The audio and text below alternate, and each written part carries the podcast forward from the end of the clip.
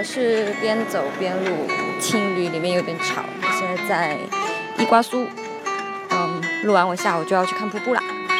然后大家好，欢迎来到不上班公社，这里有数字游民旅行成长的干货与好玩的分享，我们一起来打造自己的高效率慢生活。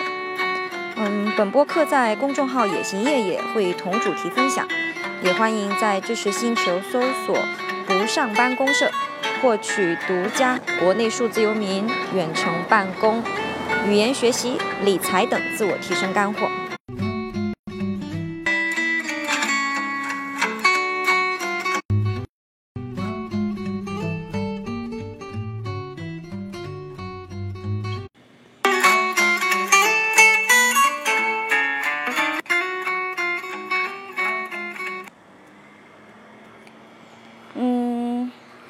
你与一个陌生人成为好朋友，甚至是知心之交，需要几天？我与 Sarah 呢，是用了一杯红酒和几个小时。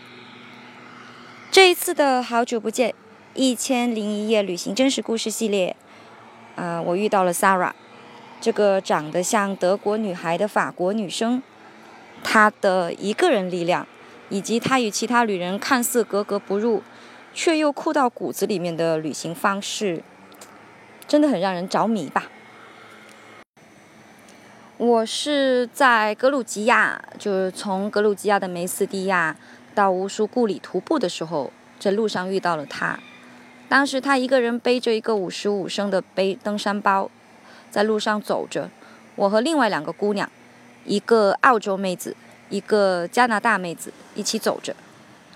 说也奇怪吧。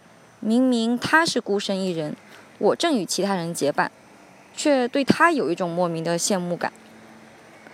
在遇到 Sara 之前呢，先说说我之前遇到这两个可爱的澳洲和加拿大姑娘。其实与他们也不算是不十分合拍吧。我们在一个青旅认识，刚好都要走这条四天徒步的线。他们两边喊上我，嗯，要不然我们一起走吧。其实我本来就是打算一个人走完这条这段徒步，想给自己创造一个完全安静的走路空间。但不太懂拒绝人的我，当时还不太懂拒绝人的我，还是鬼使神差神差的说了句好。所以你有没有这种感觉？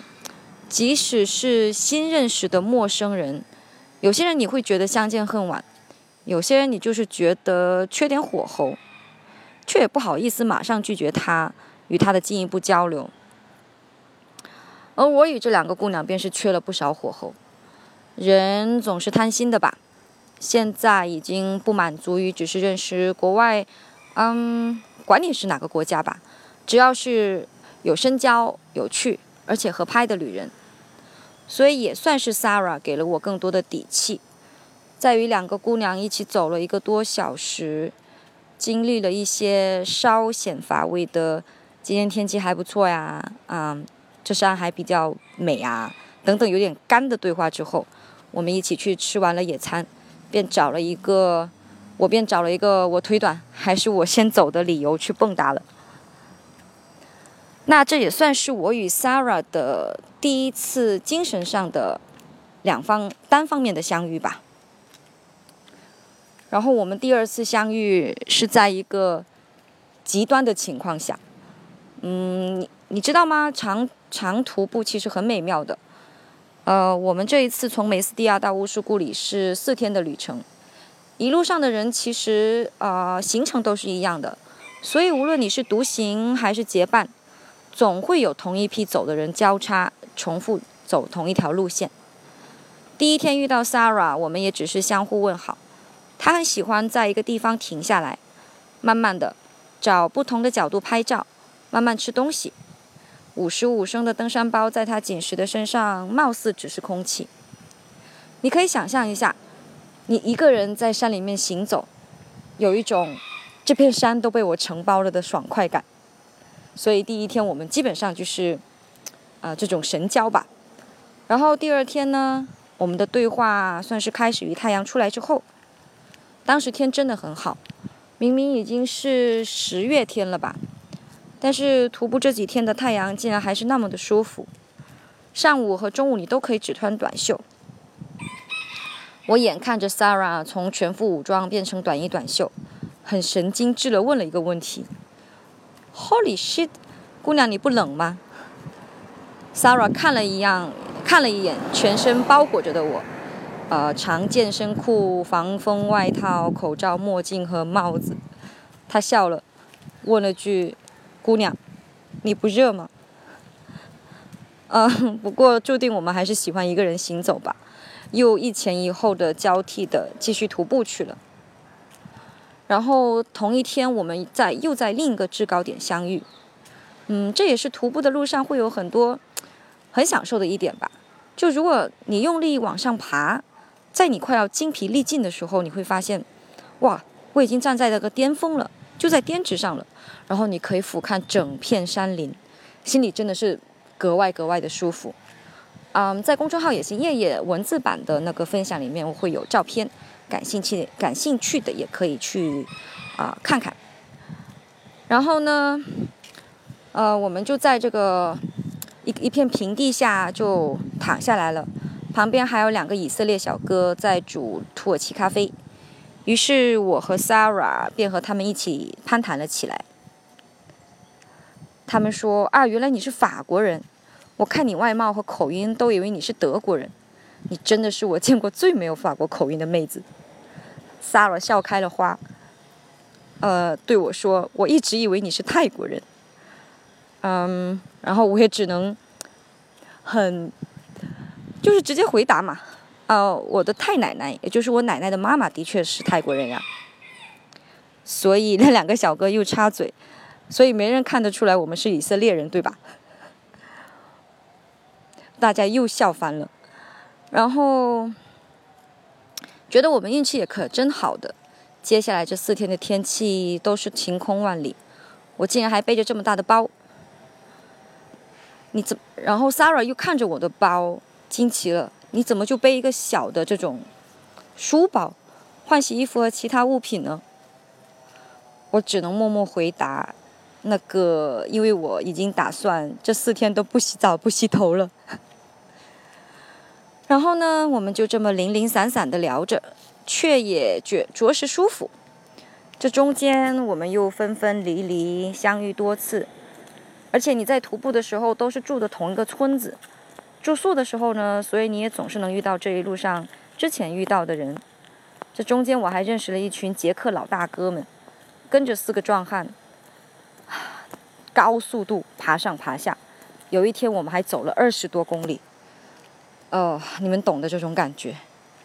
不过呢，爬完了一天，可以在村里面农夫酿的红酒喝一杯，狠狠的喝上一杯，而且不要九九八，只要十拉里，二十五人民币一桶带回家。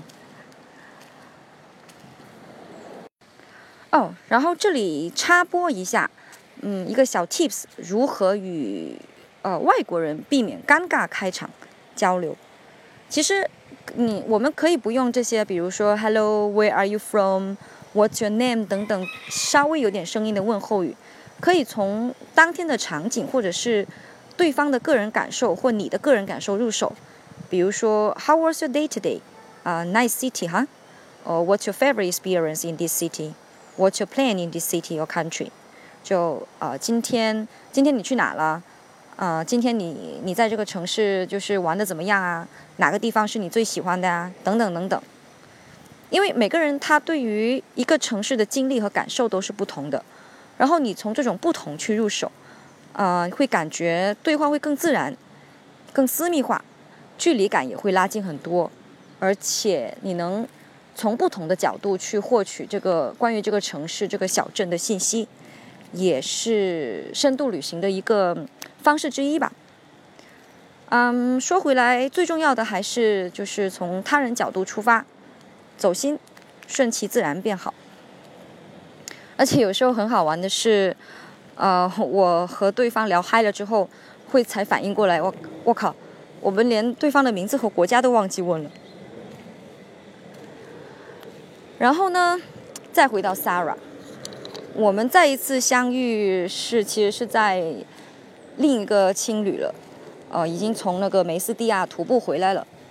我们又遇到了另一个女生，然后呃莫名其妙变成了一个我们的那个房间只有我们三个人，就变成了一个八卦之屋。我问 Sarah，原来那个人真的是个丹麦的大厨。然后，呃，那是我们在在路上遇到了一个顶级的大厨。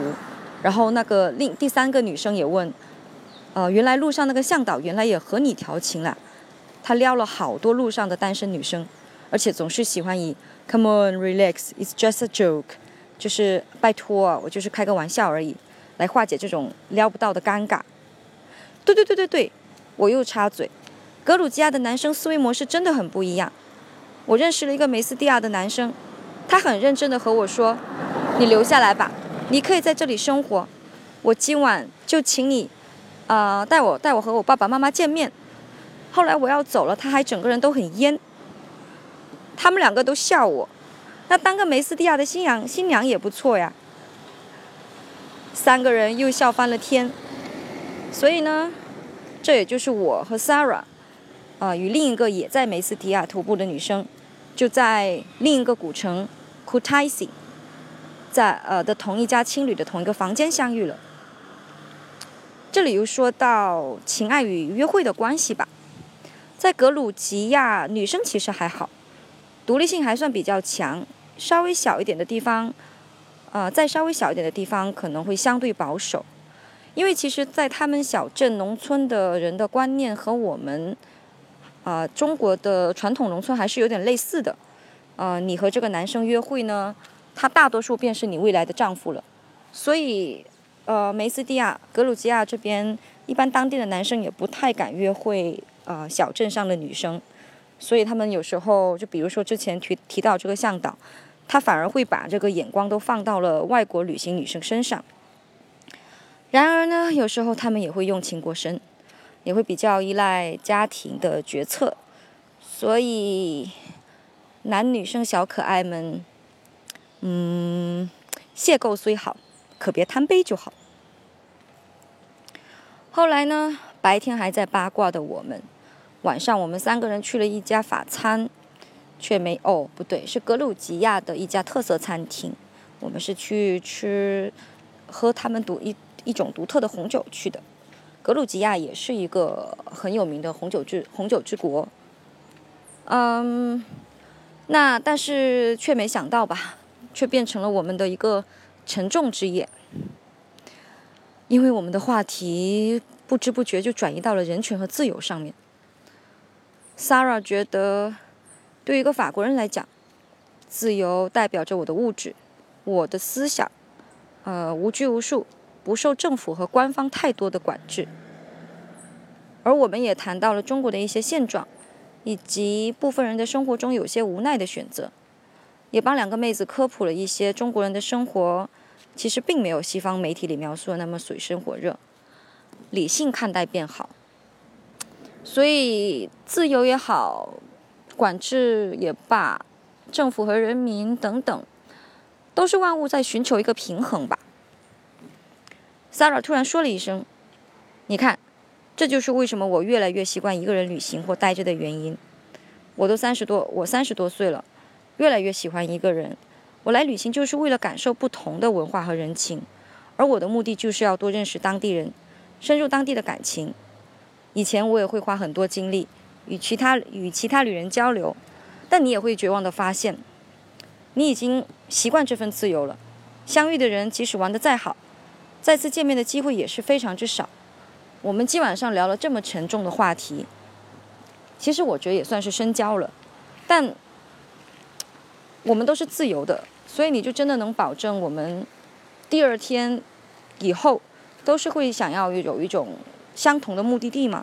我们还会有在，我们还会还会再有这种深交吗？嗯，这些就留给听众们思考吧。嗯，你们觉得呢？我们是觉得人生可能都真的太不一样了。即使现在，呃，旅途有交叉，但是以前与将来还是不太一样。比如 Sarah，她是来自法国，和其他法国旅行者一样，呃，不太一样。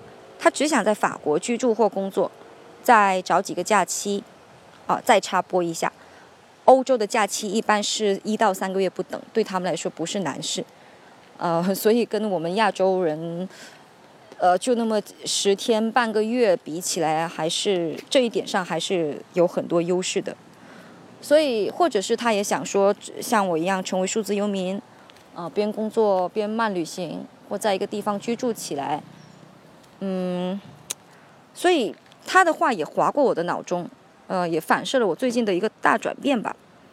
就在旅行的路上，我也不再只是纠结我遇到了多少新奇和不同的人，啊，我还是会对新奇有一种期待感以及惊喜感，但只不过是更注重了旅行的深度与人的深层连接，比如，呃，会选择一个人跑去博物馆，慢慢的去欣赏博物馆里面的这一些作品啊、艺术品，或者就一个人静静的待着，也不太愿意与一些。